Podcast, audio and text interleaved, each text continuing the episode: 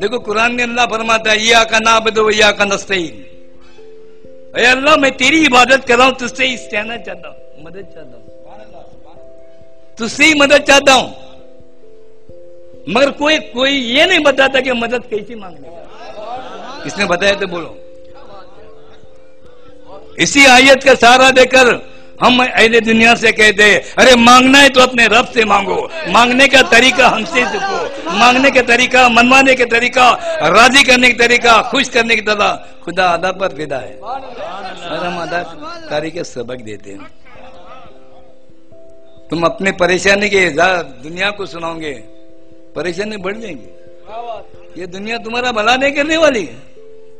सिर्फ़ ऊपर से तसल्ली देंगी, अंदर से हदावत रख दिए अरे बहुत आगे बढ़ा था अच्छा हो गया।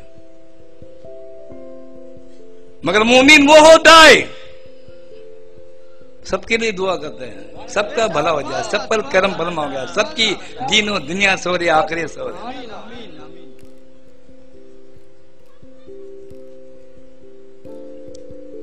अपनी परेशानी के इजहार दुनिया को मत करो। राहत देना दुनिया वालों के हाथ में राहत देना खुदा के हाथ में, नजात देना खुदा के हाथ में। वो सुने तो बड़ी बात है, वो सुनता है। कब सुनता है? किसकी सुनता है? किस वक्त सुनता है? वो टाइम टेबल मुझसे ले लेता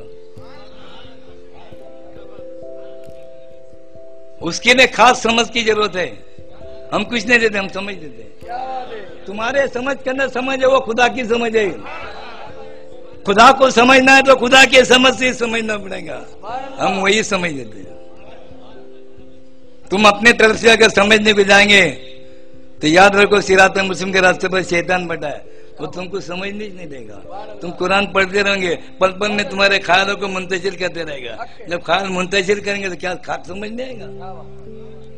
या ख्यालों को एक तरफा कर कर पढ़ने की बात है तो समझ नहीं गा क्योंकि तरीकत ने वो तरीका देते पढ़ने का। वरना इधर पढ़ ख्याल उधर जा रहा इधर पढ़े, उधर क्या समझ नहीं आएगा? एक तरफा वर्ग